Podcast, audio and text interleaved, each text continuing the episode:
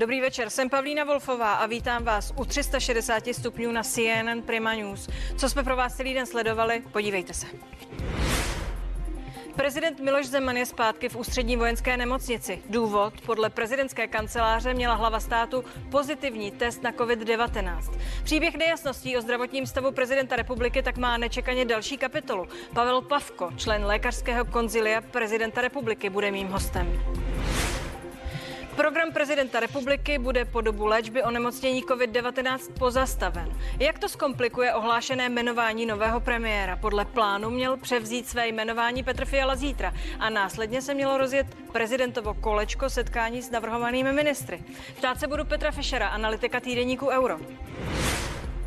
Další Vánoce v nouzovém stavu a přísná omezení, která platí od dnešní půlnoci, o nich se dozvídáme v pět odpoledne. Kdybychom měli větší proočkovanost, tak tu dnes takto nestojíme, odůvodnil to ministr zdravotnictví. Karel Havlíček vysvětlí, co je na tom pravdy. A na za necelé tři hodiny nadcházející nouzový stav a nová opatření se zeptám i ekonomů. Co na to biznes? Kdy tohle období zaplatíme a z čeho? Odpovědí šéf Svazu obchodu a cestovního ruchu Tomáš Prouza a Petr Bartoň, hlavní ekonom investiční skupiny Natland.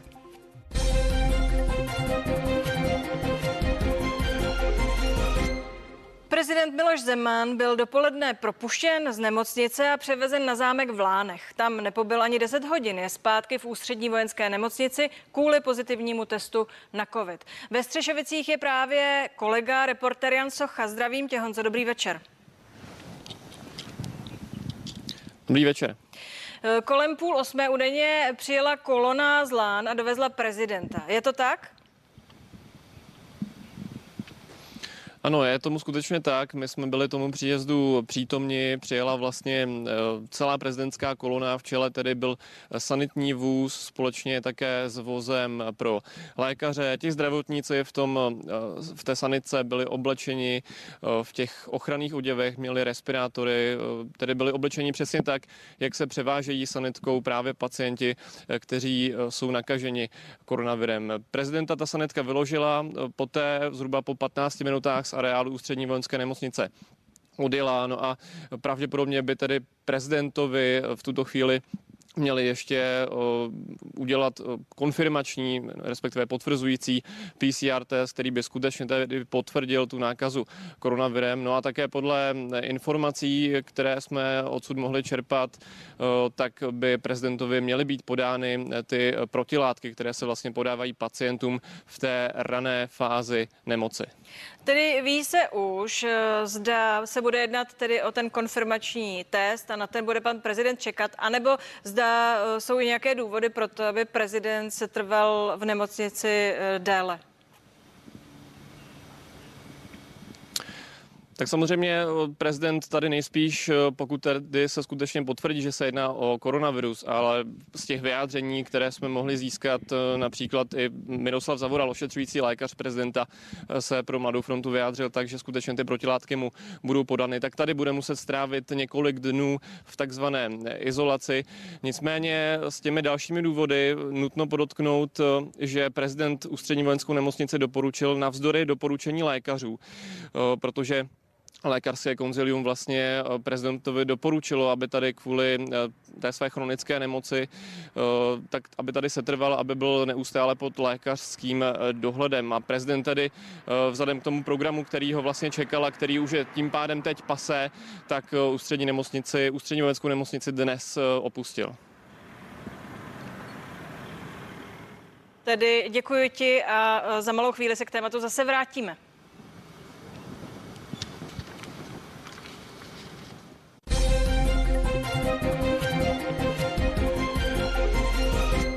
A se mnou ve vysílání už je vicepremiér Karel Havlíček. Dobrý večer, díky, že jste přišel. Dobrý večer. Pane ministře, eh, jenom při letmém zamyšlení vzhledem k tomu, eh, co se děje, to vypadá, že prezident se asi nakazil covidem. Eh, když se na tím člověk zamyslí, asi se nakazil nějak v nemocnici podle zpráv, které máme údajně od někoho, kdo tam byl na návštěvě, tedy někdo z Lán, či od rodiny.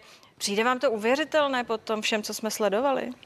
Tak je to bláznivé období, které prožíváme už poslední dva roky a Toto to jenom dokresluje. Já si nemyslím, že by byla zanedbána péče nebo že by si někdo nedával pozor, ale prostě jsme v situaci, kdy se s tím covidem opravdu nedá bojovat a nikdy nevíme prostě kdo nás nakazí. To znamená, v tuto chvíli prostě je to zřejmě souhra určitých náhod, je to hrozná smůla, ale já věřím, že se z toho pan prezident dostane. On je velmi odolný, to prokázal už v tom posledním měsíce. Já věřím, že to nebude mít žádný vážný průběh a hrozně, hrozně moc mu přeju, aby se z toho rychle dostal. No v každém případě to vypadá, že to zřejmě pozdrží, ať už jmenování uh, hmm. Petra Fialy, ale především ty debaty kolem eh, ministrů, ta setkávání.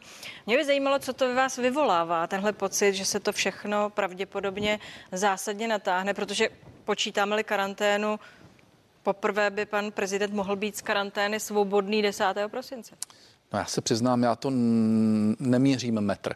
A teď ne proto, že by člověk nějak, jak, jak si prostě jenom si uzurpoval tu funkci, ale my teď jedeme v takovém tempu a jsme pod takovým tlakem, že já opravdu jedu každý den na obou rezortech od nevidím do nevidím, protože ke všem běžným e, agendám. Tedy vás to zeznervozuje. No, máme prostě, řešíme covid a řešíme podnikatelské programy, mobilizujeme desítky a desítky lidí, takže samozřejmě v momentě, kdy to přijde, tak to tak bude, ale do té doby, jestli to bude 5. prosince nebo 5. ledna prostě, nebo třeba ještě později, tak my pojedeme prostě do poslední minuty odpovědně tak, jak musíme. Tak teď pojďme do těchto minut. Vy jste uh, přijali nouzový stav, zdůvodnili, proč jste jej přijali a na tiskové konferenci jste to všechno zdůvodnili čísly, grafy. Uh, pokud jste ta čísla znali, viděli vývoj, proč jste takhle překotně zasáhli? Proč najednou pravidla, která jsme se dozvěděli zpřísňující v pět hodin odpoledne, vstoupí v platnost uh, o půlnoci? Tak oni to nejsou změny revolučního charakteru, které by prostě otočily. No jak pro koho, pane ministře? Pro ty provozovatele těch provozoven pravděpodobně no, ale když ano. se podíváte, tak eh, de facto je to o tom, že restaurace budou mít do 10 hodin, naprosto drtivá většina jich má stejně do 10 hodin, takže uh, uvědomíme si, že prostě jsme v době, kdy musíme reagovat rychle. Samozřejmě někdo vždycky může říct, a ještě jste mohli reagovat dříve, ale uvědomíme si, že každý takovýhle zásah zase má prostě celou řadu konsekvencí. No, já naražím na to, že vy máte na rozdíl od jiných lidí ta čísla, ty prognózy vidíte dopředu. To znamená, uh, není mi jasné, jestli jste teď překvapení, šokovaní a pokud, tak pak proč? Ne, ale tak vždycky je nějaký den, kdy se nakonec rozhodnete a pak je lepší, když už to uděláte, tak to udělat tak, aby ta opatření přišla pokud možno co nejrychleji. Když se podíváte do Německa, do Rakouska, tam to udělali v podstatě ze dne na den a taky můžete říct, že měla, měli všichni ta čísla, protože každý se snaží do poslední chvíli ještě eh, jak si uh, vidět to, že eh, je šance to uhrát i jiným způsobem. Ten nouzový stav má ad jedna nějaký dopad ekonomický, má dopad eh, na život lidí, ale má taky psychologický dopad. A pochopitelně, dokud to není nezbytně nutné, no, tak se snažíme prostě to hrát ještě s prostředky, které máme a s nástroji, které máme. Ale pak, když už se pro to rozhodneme, tak je lepší to udělat rychle a nečekat třeba 3-4 dny na to, než zase prostě ten režim začne platit. Tak a když jsme u těch her, v úterý byl na stole nouzový stav, pan prezident poté řekl, že k němu není důvod, jsme o dva dny dál. Nouzový stav pan začíná, premiér. promiňte, pan premiér, uh, uh, Nouzový stav začíná platit. Co se mezi tím stalo? Tak eh, stalo se to, že eh, de facto o nouzovém stavu se začalo hovořit vážně už v průběhu víkendu. Eh, byli hejtmani, zejména moravští, kteří projevovali zájem o to, aby se nouzový stav skutečně zavedl, což by jim ulehčilo život.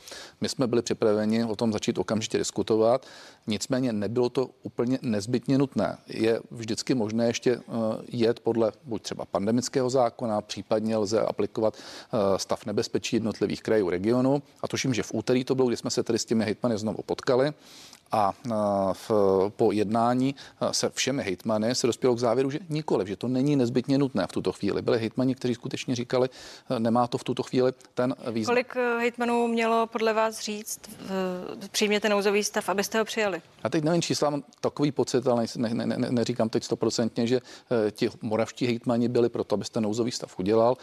Hejtmani v Čechách nebyli úplně proto. Ve finále na tom setkání prostě se dohodlo, že se nebude dělat zatím nouzový stav. Nicméně, teď jsme dospěli k závěru, že je lepší ho udělat plošně, než jít přes tu alternativu, která by určitě ještě teď byla i dělatelná eh, přes jednotlivé kraje, přes stav nebezpečí. Ale v tuto chvíli už je lepší to udělat plošně, protože ta opatření, která jsou toho plošného charakteru, do 10 hodin otevřeno, nekonzumace alkoholu eh, na ulici a tak dále, tak je lepší na to mít ten. Pojďme si nicméně říct, že platí tedy eh, od půlnoci v celé republice, ačkoliv ten stav je v různých místech různý. Spojíme se s jeho moravským hejtmanem hejtmanem eh, Janem Grolichem, o němž byla řeč na tiskové konferenci a vlastně mezi řádky. I teď tady. Dobrý večer, pane hejtmane. Dobrý večer vám divákům. Jste to vy, který podle toho, eh, jak to vypadá, byl zmiňován i dnes na té tiskové konferenci. Nebyl to říct na rovinu, o co tady jde, tedy o co tady podle vás jde? Já teď nevím vůbec, eh, jak to myslíte. Proč jste uh, neřekli v úterý, udělejte nouzový stav, protože my ta opatření tohoto významu nechceme uh, přijímat na náš vrub? No ale tak ta situace vůbec nestojí. My v žádném případě nemůžeme přijímat tato opatření, to hejtman nemá tuto pravomoc nikdy, to je jedna věc, takže my to nemůžeme udělat. To může udělat jenom ministerstvo zdravotnictví nebo hygiena, to je jedna věc. A my jsme vždycky říkali, my chceme udělat přísnější opatření, na tom se shodli všichni hejtmani.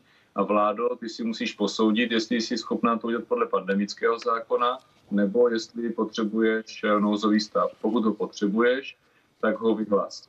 Není potřeba k tomu souhlas hejtmanů. Pan Hamáček i pan premiér říkal, že je ta potřeba, dnes se ukázalo, že to prostě potřeba opravdu není. Ten zákonný postup je takový, že ten souhlas nebo ta, ta žádost hejtmanu prostě potřeba není. A já jsem rád, že to vláda udělala. Pane Havlíčku, eh, jak vy eh, tohle tu věc vidíte? Je to tak, jak říká pan hejtman? Tak v zásadě eh, ano, ve smyslu toho, že nouzový stav může vyhlásit jedině vláda, ale je to až ten poslední akt. Dalo se to vyřešit jinak, tak se ptám. Tak dalo se to vyřešit tím, že jsme jeli do posud přes ten pandemický zákon. Druhá varianta, která mohla být rovněž ve hře, je stav nebezpečí, který by se mohli vyhlašovat jednotliví hejtmani, ale já bych teď už neřešil prostě, kdo co chtěl nebo eh, nechtěl. Pro nás to bylo tak, že pokud se neschodli ty hejtmani na tom, že by měl být nouzový stav pro všechny, respektive, že by měl být plošný, no tak jsme do toho nešli. Teď jsme viděli, že stejně už není jiné, jiné cesty, tak jsme to prostě udělali a myslím si, že to je ještě v hodině, sice 12, ale, ale včas. Tedy, jak říkáte, pane hejtmane, vy jste jste s tím rozhodnutím vlády vlastně spokojený? Jsou nastavená plošná opatření, tak jak je vláda dnes představila, podle vás dostatečná? Dokážete s tím pracovat a změnit, řekněme, situaci vašeho kraje v pandemii, který se pohybuje teď na čelních místech? Eh, my musíme doufat, že bude stačit. My v rámci těch eh, opatření my zase nemáme žádné nové pravomoci navíc a my tím pádem nemůžeme tu situaci nějak eh, fakticky ovlivňovat, ale já si myslím, že vzhledem k té situaci, jaká je, jsou to poměrně adekvátní opatření. Já teda osobně, ale nechci to už opravdu kritizovat, já si myslím, že to mělo přijít před dvěmi, třemi týdny protože jsme věděli, že na tato čísla se dostaneme, že bude potřeba sociální kontakty omezovat a hlavně teď ve vztahu k těm vánočním trhům, které já chápu, že bylo potřeba zavřít a jsem rád, že se to vyhlásilo už dnes, aby se zítra trhy ne, neotevřely. Si opravdu myslím, že toto je dobře, ale mělo se to prostě říct těm starostům a trhovcům před dvěma, třemi týdny, aby ty přípravy prostě nebyly. Já se na to ještě doptám pana ministra, ale vás se chci ještě zeptat na jednu věc. Vy jste uh, hejtmanem právě postiženého Jihomoravského kraje, ale pro mě zároveň reprezentant budoucí vládnoucí koalice spolu. Ti se právě teď podle našich informací radí, jestli tato opatření správná jsou a co s nouzovým stavem. Eh, víte, ta opatření platí ne pro Moravu, ale celou zemi. Schvalujete tedy nouzový stav, tak jak je přijat a všechna tato opatření. Vy k ním nemáte žádné připomínky? Opravdu musíme rozdělit nouzový stav nebo ta opatření. My jsme volali po opatřeních, já jsem volal po opatřeních, já jsem volal po celostátních opatřeních, takže jsem rád, že se vydali celoplošně a ne, že jednotlivé hygieny v různých regionech vyhlasovaly různá opatření. Toto si myslím, že je postup správný. Když tomu vláda rozhodla, že k tomu potřebuje nouzový stav, já to respektuji, vnímám to jako logický krok a já si myslím, a to já jsem zavnímal teda představitelů koalice spolu, tak ti prohlásili, že ta opatření budou respektovat a to já si myslím, že je potřeba. Děkuji vám, pane hejtmane, že jste s námi byl. Hezký večer a pevné zdraví všem. Pane vicepremiére, proč jste s tím nepřišli dřív? Logická otázka. Skutečně tu situaci sledujeme již několik týdnů. Protože eh, nikdo nedohledne na to, jak přesně se to bude vyvíjet. Ani pan Dušek, promiňte, ani ty prognózy To, to není ani, ani pan Dušek. Uvědomíme si, že my uh, jednáme takřka denně a jednáme uh, pochopitelně s těmi největšími odborníky. Mimo jiné každý takřka dneska třetí den probíhá Rada pro zdravotní rizika, kde sedí prostě největší odborníci, epidemiologové, zdravotníci, armáda a e, mimo jiné tam jsou i zástupci e, krajů, je tam pan hejtman Kuba, musím říct velmi věcný a pragmatický a nebylo to o tom, že by nám před třemi týdny říkali, v každém případě udělejte toto, toto. To. I tito odborníci prostě měli buď nějaké prognozy, nějaké, eh, nějaké eh, vize, jak se to bude vyvíjet, ale děláme to v době, kdy to dělají v Rakousku, kdy to dělají v Bavorsku, kdy to dělají v Sasku, no, kdy děláme to dělají na Slovensku. to s týdenní spožím, než to udělalo Rakousko. Ne, ne, ne, my jsme udělali v Rakousku, když oni udělali minulý týden, tak my jsme udělali první opatření, teď udělalo Bavorsko, my jsme udělali jeden, dva dny poté. Zkrátka myslíte si, že je to pra- správný je to v podstatě čas? ve stejných dnech, jako to je všechny středoevropské země. Vždycky si můžeme říct, co by bylo, kdyby to bylo dříve, ale kdyby se to náhodou vyvíjelo jinak, zase budeme pod tlakem, že jsme udělali něco unáhleně. Když mluvíme o těch odbornicích, zkuste vysvětlit eh, neodborníkům eh, to, že když přijdete se zavřením baru ve 22 hodiny, eh, kulturní akce do tisíce lidí, hromadné akce do 100 lidí, když se zeptám na rovinu, vážně vám to připadá v tuto chvíli dost? Bude to stačit, když se podíváme do toho Rakouska, o němž mluvíte, nebo na Slovensko? No a když se podíváme do Německa zase, tak je to přibližně stejné jako v tom Německu. Ano, v Rakousku to mají ještě eh, tvrdší, v Německu eh, to mají přibližně eh, na stejné úrovni, jako to máme my.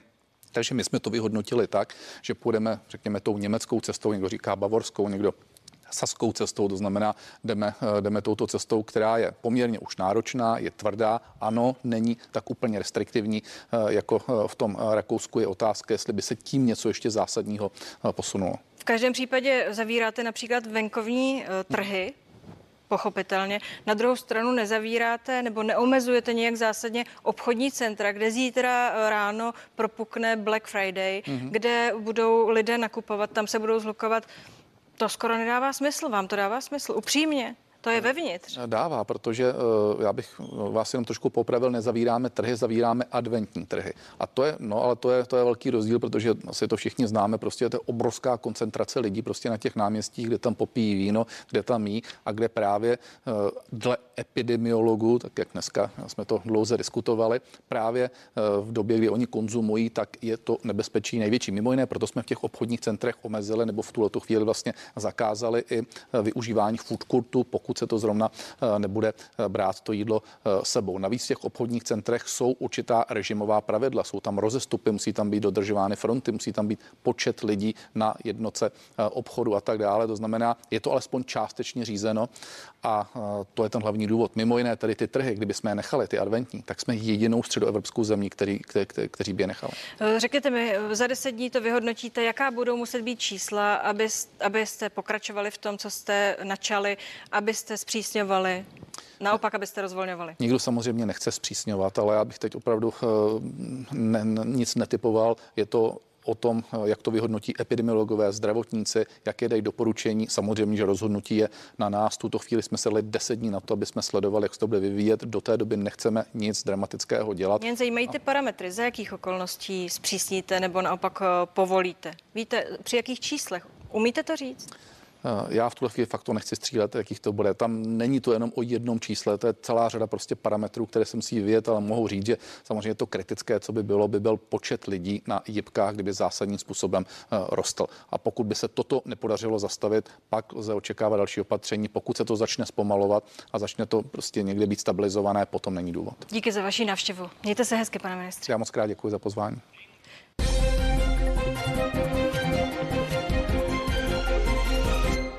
Já jsem znovu ve spojení s kolegou Janem Sochou, který je před ústřední vojenskou nemocnicí. Zdravím tě. Hezký večer ještě jednou. Honzo, eh, co je nového? Připomínám, že tam si proto, že tam přivezli v půl osmé zpátky prezidenta Miloše Zemana. Ano, je to tak, jak říkáš, ta sanitka společně s prezidentskou kolonou sem dorazila eh, krátce před půl osmou eh, večer. V té sanice byli záchranáři oblečeni do ochranných oděvů, měli na sobě eh, respirátory. No a podle těch posledních informací by tady v ústřední vojenské nemocnici měli prezidentovi Miloši Zemanovi podat takzvané mononuklální protilátky, které se podávají pacientům, kteří mají raný průběh nemoci COVID-19. No a podle šéfa lékařského konzilia, prezidentova lékařského konzilia Tomáše Zemi, má prezident republiky mírné příznaky nemoci. Nutno taky podotknout, že nedávno obdržel třetí dávku vakcíny eh, proti covidu. Jak vlastně k tomu covidu přišel, to je otázka. Mluví se o pozitivním kontaktu jednoho z pracovníků v zámku v Lánech, kam tedy dnes prezident po 46 dnech hospitalizace tady v ústřední vojenské nemocnice eh, přijel. No a poté tedy na základě toho měl být testovaný pečovatelskou službou, která se o něj má eh, v následujících dnech eh, starat. My tady samozřejmě na místě zůstáváme a jsme připraveni vám přinášet další čerstvé informace. Děkuji. A se mnou ve spojení už je pan profesor Pavel Pavko, člen lékařského konzília prezidenta republiky. Dobrý večer. Dobrý večer. Pane profesore, eh, pan prezident eh, má zjevně covid. Jestli správně počítám, musel se nějakým způsobem nakazit v nemocnici. Ptala jsem se na to i pana vicepremiéra. Teď se zeptám vás. Připadá vám to vůbec možné po tom všem, co jsme sledovali? No, že se nakazil v nemocnici je nepochybné, eh, protože byl hospitalizován dlouhodobě. Já bych chtěl jenom říct, že v tom nevidím nic mimořádného, protože v tou nemocnici projde mnoho lidí, jistě mají e, vakcinaci, kontroluje se to, no ale já myslím, že i obecenstvo ví, že vakcinace sama o sobě nezbavuje toho tu, tu osobu a vakcinovanou toho, to, té možnosti, že to přenese z jednoho na druhého. Eh, z jedno, od jednoho pacienta tu infekci dostane a přenese ji na druhou. Sám neonemocnění, protože je vakcinovaný, ale může přenést infekci. Eh, to je asi srozumitelné, nicméně pojďme si říct otevřeně, že pan prezident je přeci jenom osoba, které eh, věnuje ta nemocnice extrémní péči. Podle informací, které máme, eh, se ten covid přenesl tedy z někoho, kdo eh, tam přišel možná na návštěvu z Lán. Je to běžné, že do nemocnice teď chodí lidé, navštěvují a v tomto případě hlavu státu, neotestovaní, nebo, nebo jak si to vysvětlujete? Je to zkrátka dobře průnik toho viru, protože už ho nic nezastaví? Já nevím, jak si to mám vysvětlit, já jsem to snad už vysvětlil.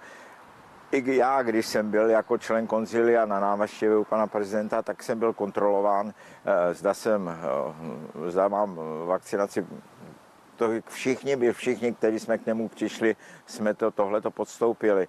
Přesto všechno je možné, že někdo přenese vakcinu, že přenese infekci na pacienta.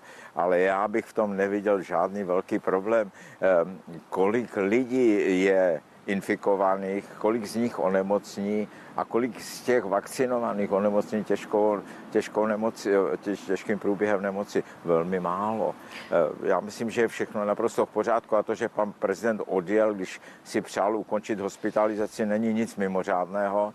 Není-li zbaven pacient své právnosti, neohrožuje-li svoji, svou infekci okolí, tak eh, kolik je infikovaných, kteří jsou léčeni doma s, s touto infekcí.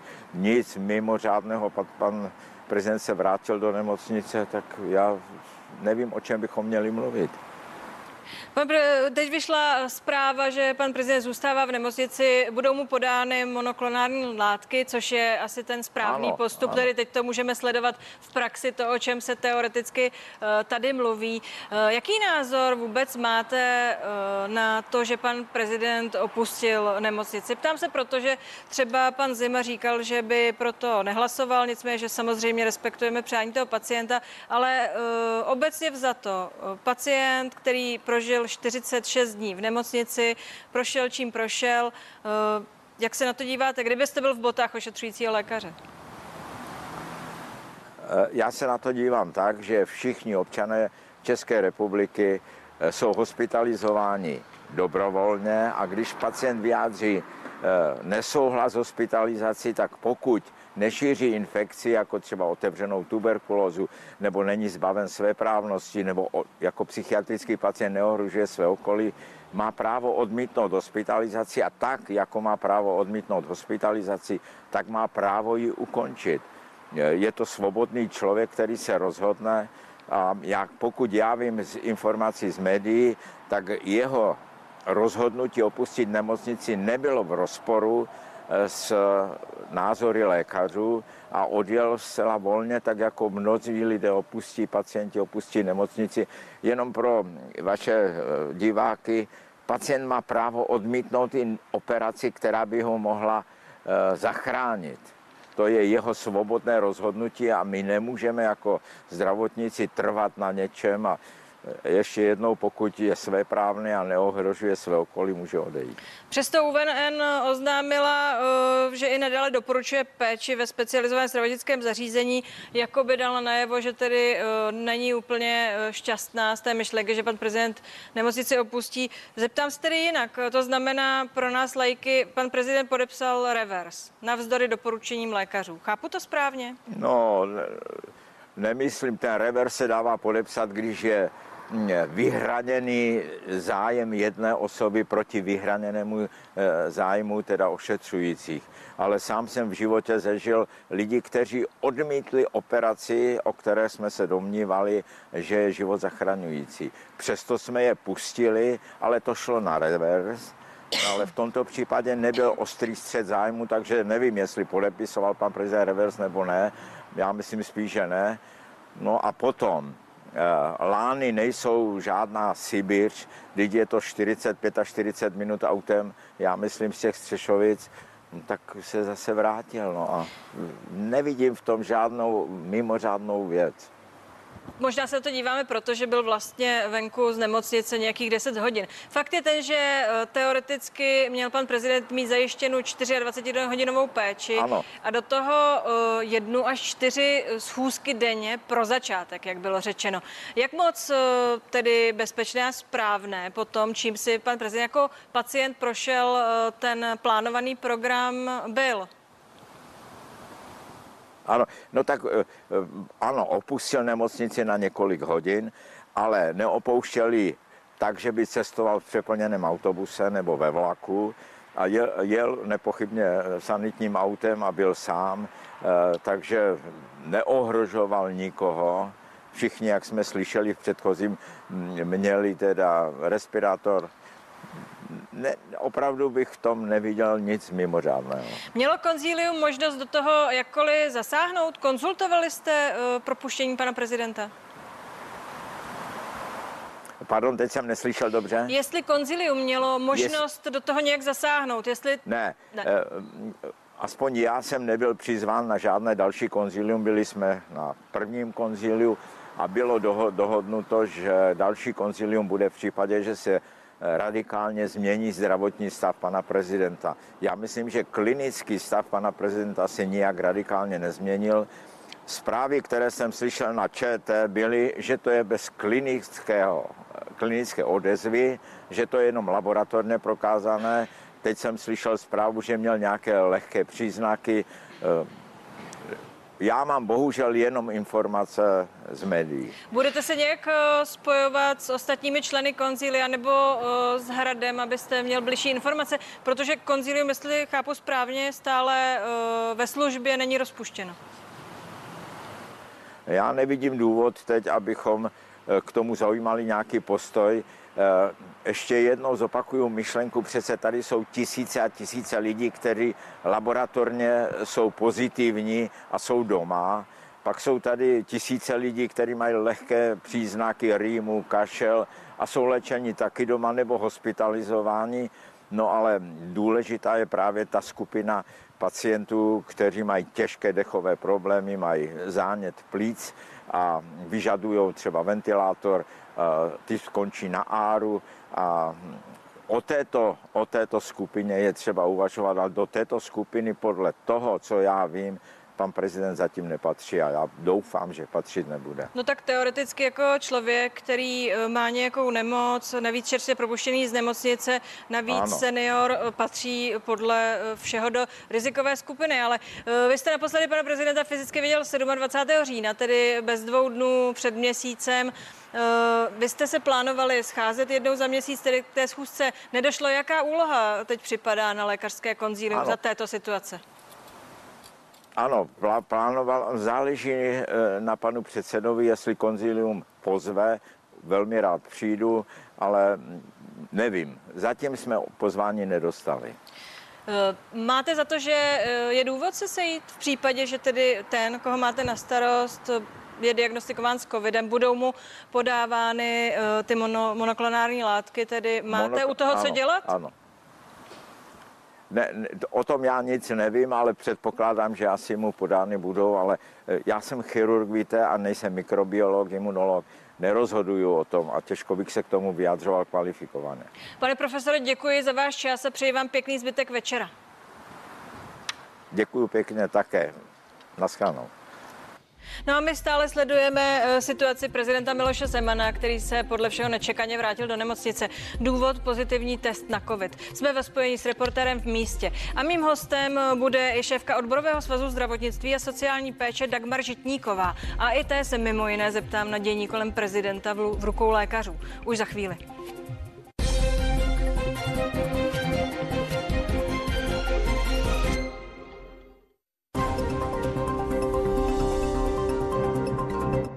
Jak výsledek voleb ovlivní finanční situaci českých domácností?